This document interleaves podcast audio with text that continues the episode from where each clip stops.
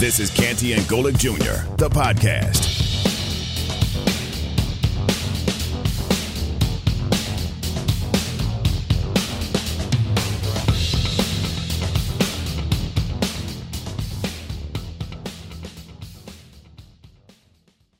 Ben Simmons does not get his trade request granted by then. Center Joel Embiid says he'll be welcome back to the team, but Embiid made it very clear it'll be up to Simmons to show he wants to be part of the Sixers. Do not be surprised if Simmons stays put, says ESPN's Adrian Wojnarowski. I do think there's a willingness in Philly to not just give, in their minds, give Ben Simmons away, just do a deal to do a deal here at the deadline um, when they believe that there there are more you know very prominent players they possibly could get at for him in the off season, starting with Harden. Woj on Greeny, Harden as in Nets guard James Harden, who continues to be a topic of strange speculation ahead of the deadline. The NFL announced it'll retain an investigator, saying the league and not the Washington Commanders will conduct the investigation into sexual harassment allegations made by a former team employee against owner Dan Snyder. Snyder has denied the allegations. The team announced earlier today it's hired an independent team to look into the claims. Chris Canty alongside Amber Wilson on ESPN Radio and ESPN Plus. You're now rolling with the winners.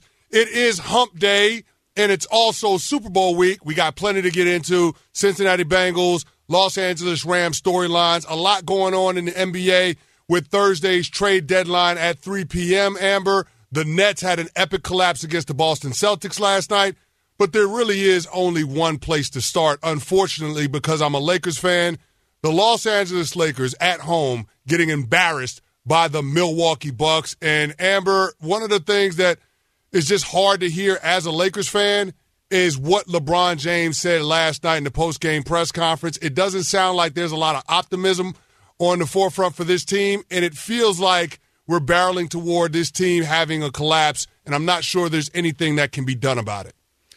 He said that there's a lot of basketball left to be played. So there's that. That was like the one kind of positive thing he said during mm. that presser last night. I don't know what you can take from that though, Chris, because there's been other seasons of LeBron James's career where we have seen him have maybe chemistry issues in the beginning or there's a slow start or the team isn't exactly what we expected the team to be. And because with LeBron James on your team, it's always championship or bust, right? Every roster is constructed in order to win an NBA title. So that's where the expectation is always set. That's what we're always making that comparison for.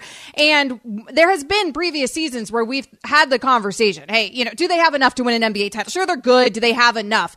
And Absolutely. When he has said in those other seasons, there's a lot of basketball left to be played. I, I, think that there was a lot of people willing to accept that. Hey, let's slow down. The regular season doesn't necessarily mean that much to somebody of LeBron James's caliber. They'll figure it out when they get to the playoffs. And certainly we've seen him do just that quite a few times in his career.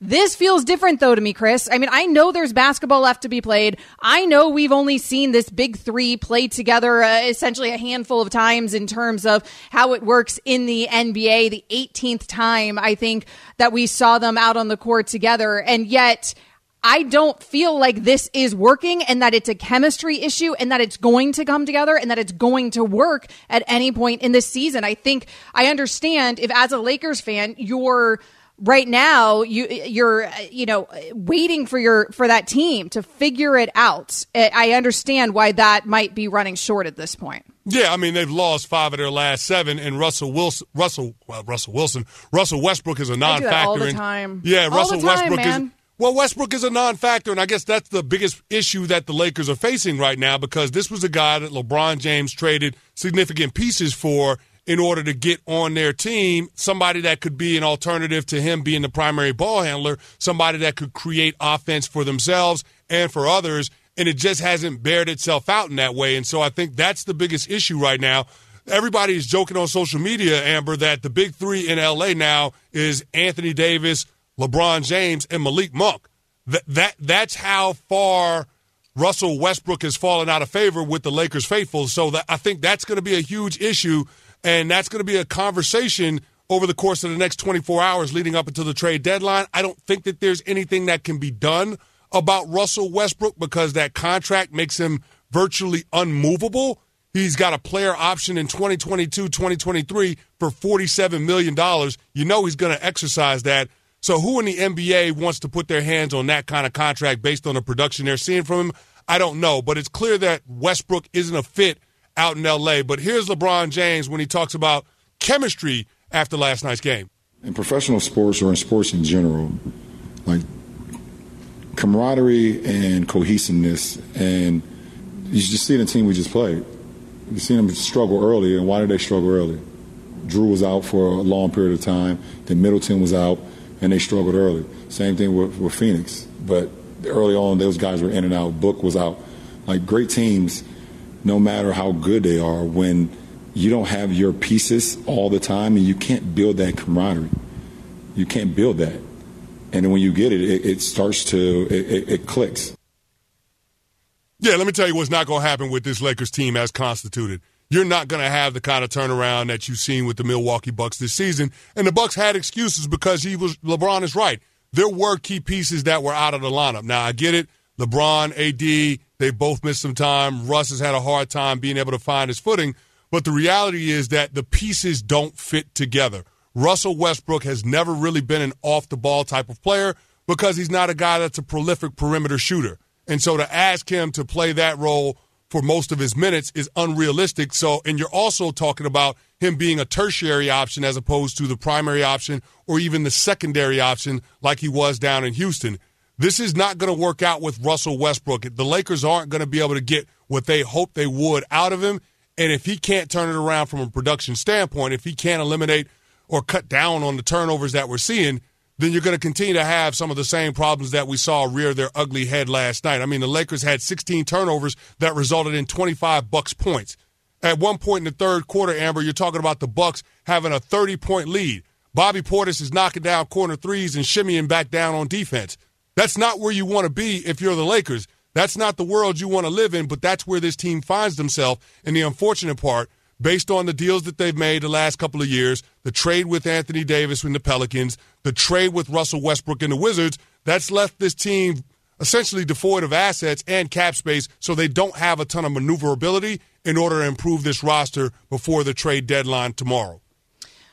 LeBron James is the best basketball player. That doesn't make you the best GM. And mm. I know the LeBron move, I think here is, oh, this is all Pelinka, right? Like when it doesn't work out. And then if they were winning championships, he'd probably be out of here. Oh, this is all me. But we know that obviously oh, yeah. he was consulted in constructing this roster. Just because you're the best player though, doesn't necessarily mean that you're going to make the best decisions in terms of personnel. We already knew that there was going to be issues with this roster in terms of age. And there was always those jokes, uh, when they made the move for Russell Westbrook. But I think even when we talk about AD, there's something to be said there because I think LeBron he pairs up with Anthony Davis in order for LeBron to age gracefully. And I think his plan there is like AD becomes the number one at some point. And that hasn't even necessarily really worked out because AD is certainly not always available to do that. And LeBron happens to be still playing at an unbelievable clip. But how long can that last? But like you said, the Lakers are in a very difficult position because you have nothing to trade except for Westbrook,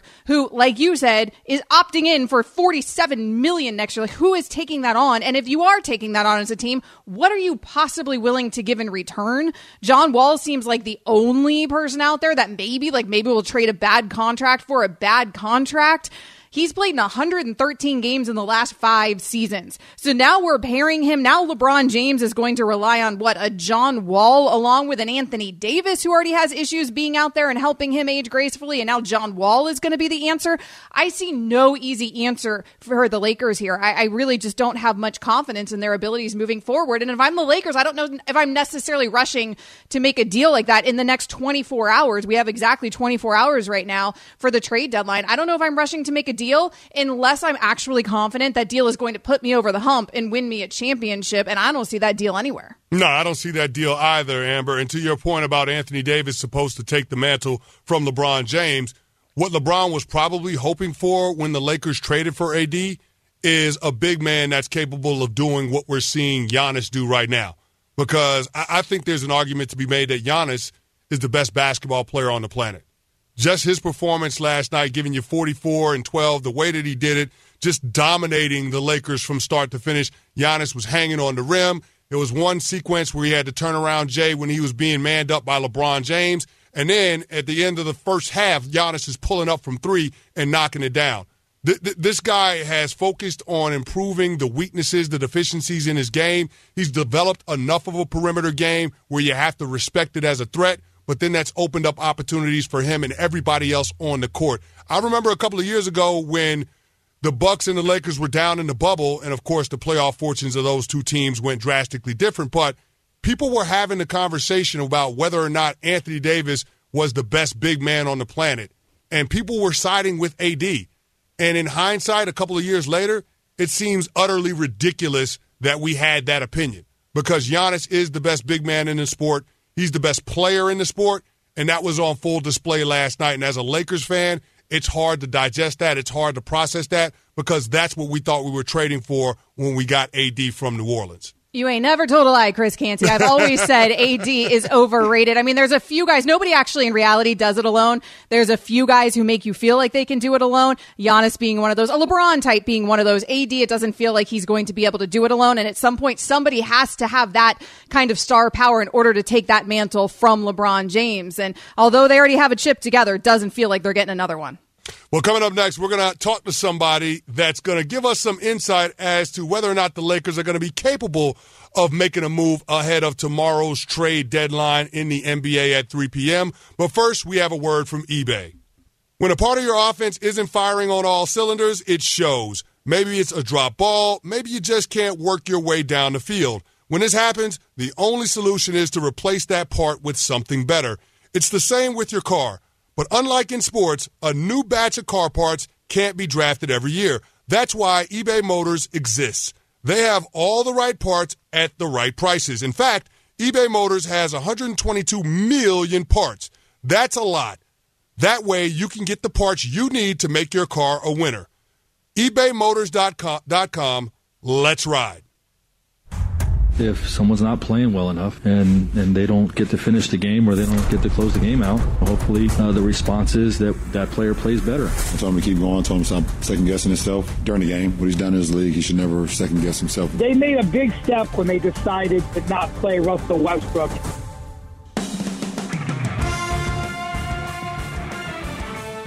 All right, now it's time for us to go out to the hotline and bring on ESPN LA 710's George Sedano. And George, of course, the conversation now is what do the Lakers do ahead of tomorrow's deadline? There's a lot of rumors around Russell Westbrook. Is there a deal to be had to trade the embattled superstar somewhere else for the Lakers? Chris, I don't. Thank you for having me on, by the way. I don't like to work in absolutes. So I would say there's a 99% chance Russell Westbrook is still a Laker after 99. I like that number. That's a good number. Yeah, you never want to work in absolutes. That's how you do it. And you never actually want to put anything absolute in writing. So none of those hot takes on Twitter, you save them all for air, George. That's what I've learned in this business over the years. But obviously, the rumor out there is the John Wall rumor. Does John Wall fix this team? I think John Wall helps. Certainly, he's a much better defender than Russell Westbrook, and that is a big problem for this team. This team is a lower third team in both offense and defense. Now, granted, injuries have probably played a bigger role in that on the offensive side to LeBron and AD specifically. But their defense was going to be bad no matter what. Like they basically only had a couple of guys, Anthony Davis being at the top of the list, that were good defenders. I mean, Anthony Davis is a defensive player of the year candidate most years. But the rest of that group is not necessarily defending at a high level. So that to me is their biggest challenge. So John Wall helps them there. And he's also more of a traditional point guard. so that's not Russ either. He doesn't help them from spacing the floor uh, from that perspective, but they don't really need that. They got plenty of guys that can space the floor. So he is a better fit, although I don't necessarily think that catapults them into championship contention. George, last night, LeBron James said something that caught my attention. He said that they're not on the same level as the Milwaukee Bucks, and they can't get there. Now, I don't want to take that as LeBron James conceding that this is not going to be a season that ends with their their title aspirations being fulfilled, but at the same time, it's disturbing to hear somebody that's in the conversation for the best player in the world say something about his team at this point in the season. Oh, Chris, listen, I've covered LeBron James for a long time, as Amber will tell you. Okay, going back to Miami, uh, you know, uh, some occasionally in Cleveland, and now here in LA for the last several years. That's as frustrated as I've seen him in a post game press mm. conference, mm. and that's as forward as I've seen him in a post game press conference in a long time. So I think he sees the frustration. I think he knows and understands that the way this team is currently constituted, it would probably take uh, some enormous luck um, and some some cohesion that they may not have time for. Like LeBron is too smart for this. Like he knows he's a savant, man, when it comes to basketball. He sees what's in front of him. He sees what the possibilities are with this particular group, and he knows that this group, deep down inside, probably isn't going to cut it. And I I think that him coming out as strongly as he did just kind of reinforces that that's probably where his mind is. 710 ESPN LA's George Sedano joining Amber Wilson and Chris Canty here on ESPN Radio. So, George, obviously the frustration very apparent there from LeBron.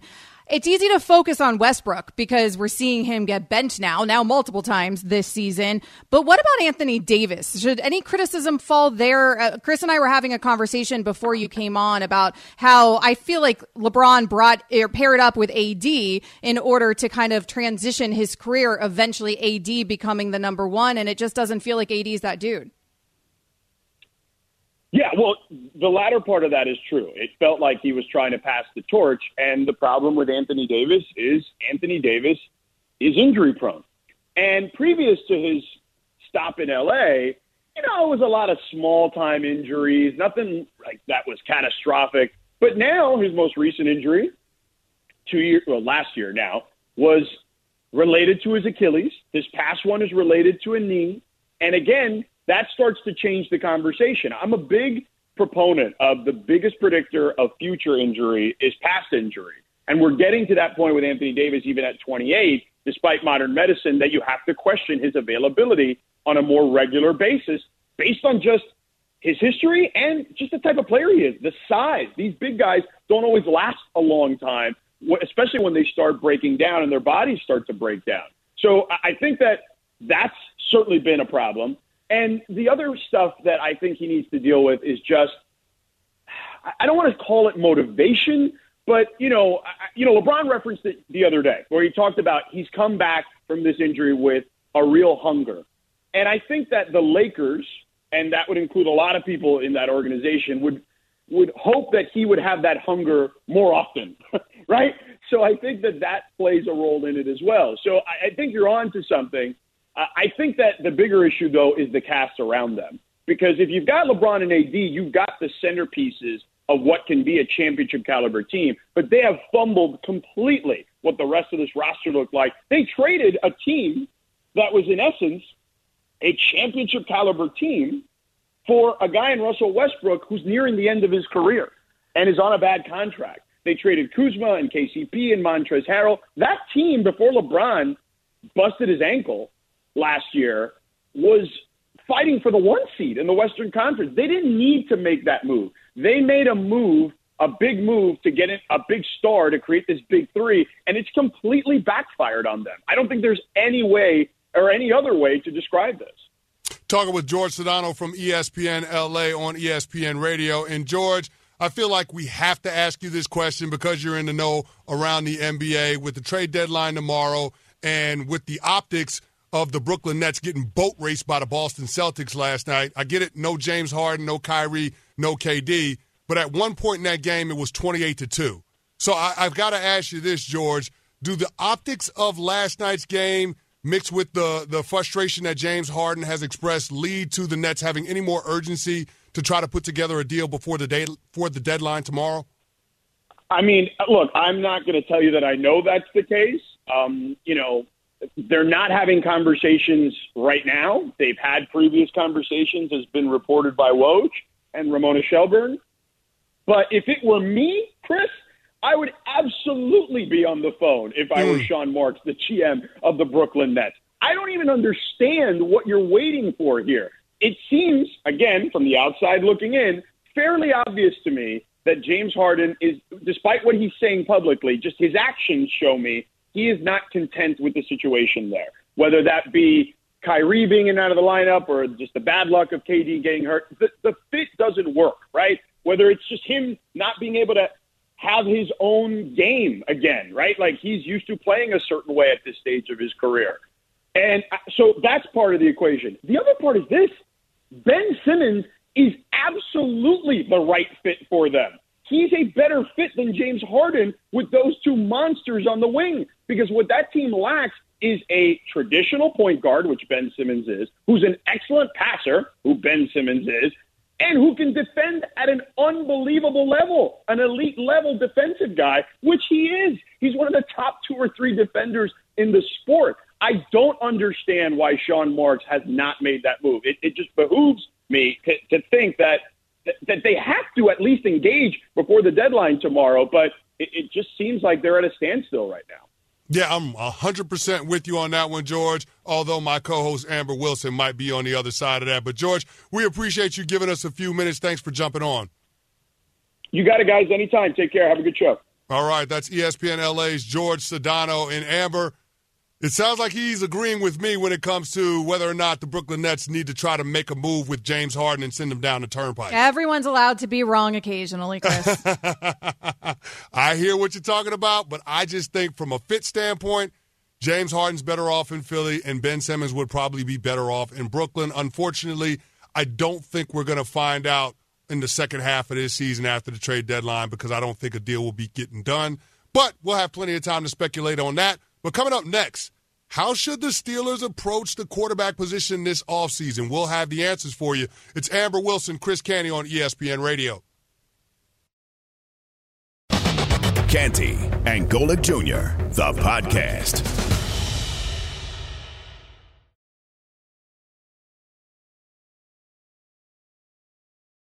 This is ESPN Radio. Christine Lisi breaking NHL news. The Canadiens have fired coach Dominique Ducharme. Montreal's dead last in the NHL at 8:30 and 7. Ahead of tomorrow's NBA trade deadline, ESPN's Dave McMenamin's reporting the struggling Lakers believe their roster's not working. Something must be done to get the team back on track. Quite a bit of heat has been directed at coach Frank Vogel and Russell Westbrook, but somebody else deserves blame too, believes First Take host Stephen A. Smith. We cannot let LeBron James off the hook on what is transpiring in LA you could, LeBron looks like an MVP when he's balling in terms of his numbers, but in terms of that roster, that's LeBron James' roster. He can't get, he doesn't get a pass on what we're seeing because he's the one that helped formulate that roster. The Lakers have lost 10 of 15, are three games under 500, ninth in the West. The NFL announced it'll hire an investigator, saying the league and not the Washington Commanders will conduct the investigation into sexual harassment allegations against owner Dan Snyder made by a former team employee. Washington announced earlier today it's hired an independent investigative team to look into the allegations. Snyder's denied the allegations. Chris Canty and Amber Wilson on ESPN Radio and ESPN Plus. We are presented by Progressive Insurance. Hit us up on the Twitter at Chris Canty99 and at AmberW790. And Amber, Super Bowl week is upon us. Man, we're almost, we're right there in the middle of it right now. We've got four nights until the Super Bowl kicks off. So it's, it's literally right around the corner. And of course, we got to talk about the Rams and the Bengals. But one of the things about Cincy's squad that I feel is a little underrated as we get to this part of the weekend talking about that team is their defense. A lot of people are sleeping on the Cincinnati Bengals defense led by Trey Hendrickson and Sam Hubbard and company. And that's a defense that's only allowed one team in the last eight games to score north of 30 points. And that one team happened to be the Kansas City Chiefs. And oh, by the way, in that game in week 17, the Kansas City Chiefs got the faucet cut off by that defense because they only allowed three points in the second half of that matchup as the Bengals mounted a comeback down 11 points. So, are the Bengals defensive players getting enough respect going into this Super Bowl matchup with the Rams? I mean, that Bengals D might not be as flashy as Joe Cool, right? But they have everything to do with why this Bengals team is in the Super Bowl. We talk a lot about that Rams defense because the bigger stars, particularly on that D line. But also, the Bengals have given up fewer than 20 points per game allowed so far this postseason. The uh, you know they are able to make those in-game adjustments. You mentioned obviously the three points in that second half against the Chiefs that they allowed. The they shut down the Raiders. They shut down the Titans. And I was listening to our Bengals beat reporter uh, Ben Baby, and he was pointing out that during that Minnesota game, very early in the season, that was back in September, there was a moment in that game where they went for it on fourth and one, and it showed you Zach Taylor's confidence there in, in just what the Bengals D was able to get done and not just in that offense where the game plan didn't just need to be reliant on that offense and on what we spend so much time talking about, rightfully so, with Joe Burrow. But listen, you can't sleep on that Bengals D either. So I do think that we are overlooking how good that defense could be. And of course, you know, we're going up against a quarterback in this game with in Matthew Stafford that can be prone to turnovers. And that's going to be an important component here. No doubt about it. When you start talking about the Bengals situational football, on the defensive side is going to be a key. And one of the things that they did well in the critical moments is being able to hold teams to field goals and create takeaways in the red zone and being able to be a good de- defense on third down. And I think Lou Anarumo, their defensive coordinator, comes up with pretty good schemes in terms of being able to neutralize the top threats from the opposing offense. Some of the things that he did to try to slow down Tyreek Hill and Travis Kelce in that AFC Championship game, I'm looking for him to duplicate that when it comes to the top threats for the LA Rams offense in Cooper Kupp and Odell Beckham Jr. Now, we all know Cooper Kupp is going to get his. The guy is an absolute monster. There's a reason why he was only 17 yards off of where Calvin Johnson was for the single season receiving yards record. And he was only, what, four catches away from what Michael Thomas had with the receptions record in a single season. So Cooper Kupp is a highly productive player. He's going to get his. But I think the most important thing is limiting the damage, not allowing Cooper Kupp to get into the end zone, and not allowing Odell Beckham to have the kind of production that we saw in the NFC Championship game where he had nine catches for over a buck. So I think that has to be the focus. It's a bend but don't break kind of style, Amber. But I think in a matchup like this, that's what you're looking for. And you're having the hopes that your offense can complement what you do as a defense. And while you're holding the opposing team to three, your offense is scoring seven there's always going to be guys out there that are going to get theirs, right? But we thought that Patrick Mahomes was going to be one of those guys in that matchup. And I mean, in fairness to that Bengals D, like they dropped at least eight defenders into coverage, 45% of Mahomes dropbacks in that second half. And that was highly effective in shutting Mahomes down. Like Patrick Mahomes in that second half of that game looked like a different Patrick Mahomes than we're used to seeing. He actually at times looked almost a little confused and discombobulated out there. And that is credit to the changes that they were able to make. And that wasn't the first time that we've seen them make those kinds of changes in game, in their, in, you know, it, during the game, uh, in the second half of a game in order to be victorious. And that's the kind of flexibility that you need from your defense and from your DC. So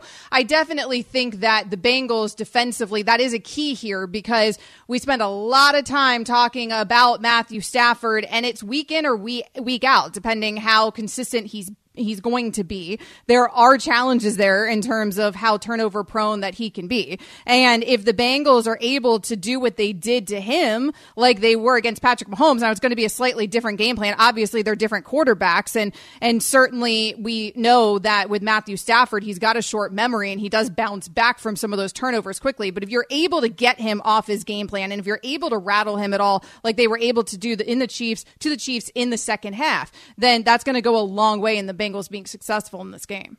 No doubt about it. But I mean, the, thing of it is, eh, with Matt Stafford, the concern is that because he could have the potential to be put in some adverse circumstances, be put in, in longer downs and distances because that Bengals defense shuts down the run game. I, I think that's where you have to worry. And that's the, the place where that team has thrived when it comes to traditional first and second down run game that's not led by quarterbacks the Bengals have done a pretty good job in the postseason. Like the scheme that they had against the Tennessee Titans, dropping down into that buddy front, not allowing any air for Derrick Henry or D'Onta Foreman to get going. I thought that was absolutely critical in terms of putting Ryan Tannehill in situations where he had to throw the Titans back into the game, and we saw the result of that. You had three turnovers that all ended up being critical to the Bengals having an opportunity to kick themselves into the AFC Championship game. So I'm imagining for them defensively, it's going to have to be a similar formula. They're going to thrive on turnover luck, and I think a, a big part of that is them creating their own luck by creating negative plays on early downs and distances where Sean McVay tries to run the football with Cam Akers. If they can do that, then I think you open yourself up to having a better chance of having Matt Stafford throwing those interceptions. And look, Matt Stafford, even though he seems like he's put the turnovers behind him in the postseason, I, I, I would contend, Amber, that if Jaquiski Tartt catches that cookie that Matt Stafford threw up early in the fourth quarter in the NFC Championship game, we could be talking about a different team representing the NFC in the Super Bowl. So I'm not going to assign Matt Stafford a level of success in terms of protecting the football that he might not necessarily deserve. I still don't think that he's a quarterback that's, you know, not prone, not turnover prone. I just think that the the defenses that he's faced haven't taken advantage of it up until this point. So I still think that that door could potentially be cracked for for uh, for Matt Stafford to turn the football over. So a lot of that remains to be seen. I, still don't quite trust Matt Stafford, even though it seems like a lot of people have uh, have jumped onto that bandwagon. I, I, will say though, with Matt Stafford, I mentioned the short memory there, and he is. I don't have the stat, but I know he's one of the best in bouncing back after a turnover, and maybe that's from all those years in Detroit where he got real used to some turnovers and some mistakes. They're not always his fault, but he is a player who is able to kind of work through that. So if there is a turnover, you don't expect that momentum to be completely lost moving forward. But Chris, so much of this game is going to come down to can you shut down Stafford, Kupp, and OBJ, and then on the other other side, you know, can you shut down Joe Burrow and Ja'Marr Chase and Joe Mixon, right? I mean, both of these defenses have a, a lot of work cut out for them in this game. No doubt. But speaking of defenses, Amber, the owner of the Washington Commanders back on the defense. We'll have the details on the other side. This is Amber Wilson, Chris Canty, ESPN Radio. Canty and Golic Jr., the podcast. This is ESPN Radio. Amber Wilson and Chris Canty on ESPN Radio and ESPN Plus. We are presented by Progressive Insurance. Hit us up on the Canty the Canty call-in line 888 say ESPN 888-729-3776. Yeah, my own personal whole call-in line. It's almost like there Mike you Jones. You, you know what I'm saying? You know Mike Jones, the rapper, decided to throw in his personal line when he did his song. I feel like since we're doing my radio show that we were throwing throwing the call in line right there so people can get at us. But Amber, speaking of folks that are getting at people around the National Football League, we have yet another accusation toward owner Dan Snyder. This time, not somebody accusing the Washington Commanders of workplace misconduct, but somebody accusing Dan Snyder of actual sexual harassment. And this would be one Tiffany Johnston. And she outlines the role that she was responsible for to the House Committee of Oversight and Reform and how she was strategically placed next to Snyder at a work dinner. And the purpose of that was not to discuss business, but to allow him, Dan Snyder, to place his hand on her thigh underneath the table. Now, there's been a lot of shady goings on with that franchise, but this is the first time that we're talking about Dan Snyder being implicated. And as such, there's going to be an investigation that was launched. Now, earlier this week, there was a little confusion about who would be conducting the investigation. Initially, it was believed that the Washington Commanders were the ones that initiated the investigation, but now we're starting to hear more information from the NFL and them saying that they're going to be the ones that were responsible for overseeing this investigation. Here's Commissioner Roger Goodell today on the ongoing situation with Dan Snyder. But the roundtable uh, did bring forward another uh, uh, witness that uh, spoke about her experience with Washington. I think we treat that very seriously, um, and we need to look into that. We'll um, obviously do an investigation. We've said that uh, from day one that we will look into this and, and do an investigation. Um, we need to understand what really truly happened in those circumstances and treat that uh, in the best uh, and most serious way uh, we can to make sure we preserve the type of culture we want uh, in the NFL. Uh, I do not see any way that a, um, a team can do its own investigation of itself. Uh, that's something that uh, we would do. We would do it with an outside expert that would be able to help us um, come to the conclusion of what the facts were and what really truly happened so that we can make the right decision from there. So we'll, we'll treat that seriously and move forward. Amber, it, it doesn't seem like this is a situation where the NFL is seemingly wanting to get to the bottom of these circumstances. We saw what happened with the investigation into the Washington football team and the the subsequent fallout from not uh, releasing the findings, not having full transparency when it came to the work that Beth Wilkinson and her staff did, the attorney that was responsible for overseeing the investigation.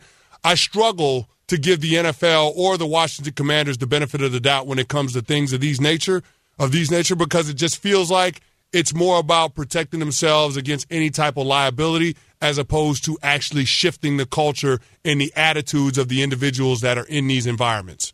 I smiled there when Goodell said the problem, the obvious problem that I think we can all recognize with the team investigating itself. And the reason that I smirked was there, of course, is an implication, though, that a league investigating itself is fine because we see that over and over again with the NFL. And I think one could argue, Chris, that the same problems with a team investigating itself probably are attributable to a league investigating itself as well. The whole problem with this situation has always been that the league might have culpability in this as well because a lot of these center around workplace allegations. So we don't end up getting the release of the investigation when we're used to investigations in the past being public public, like the Ray Rice investigation, for example. Well, that's mm-hmm. stemming from an incident, a heinous incident that we all remember the video. We all remember what happened in that elevator. And that investigation, though, wasn't a workplace sort of thing. So, of course, the league's liability in that investigation would probably be limited. Where I would, uh, I would guess, anyways, uh, that the problem here with the NFL releasing its findings of the original investigation into the commanders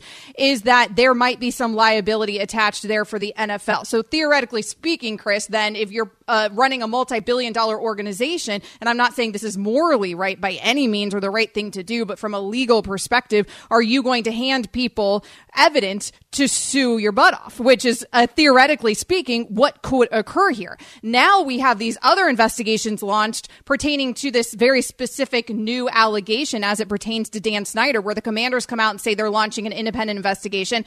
Then the NFL comes out and says, well, we're going to also launch an independent investigation. But both of these investigations feel a little bit like, hey, let's go ahead and look at this investigation so you don't go back and try to look at that other one that we keep burying and keep hiding that everyone tries to get their hands on. And the way that this one is so narrow uh, as it pertains just to these new allegations from Tiffany Johnston, it feels to me like they're not as concerned about what those investigations might turn up in terms of liability for the league. And even with Daniel Snyder, since he's also agreeing to do this independent investigation, whereas that whole other investigation thing, I think they keep hoping that it goes away. Yeah, and that's the part of this that seems a little bit hypocritical for me, Amber, because the NFL and the Washington Commanders seem adamant that they're going to release the findings of this investigation, which is a bit surprising and feels like a lot of a pivot from what we saw with the initial investigation into the franchise with workplace misconduct. But at the end of it, I just don't understand why, if we know that you're not getting the benefit of the doubt in the court of public opinion, you're not doing more in order to pre- uh, present the right look for the league. Coming up next, what Roger Goodell had to say in his annual State of the Union address, State of the League address, we'll have that ESPN radio.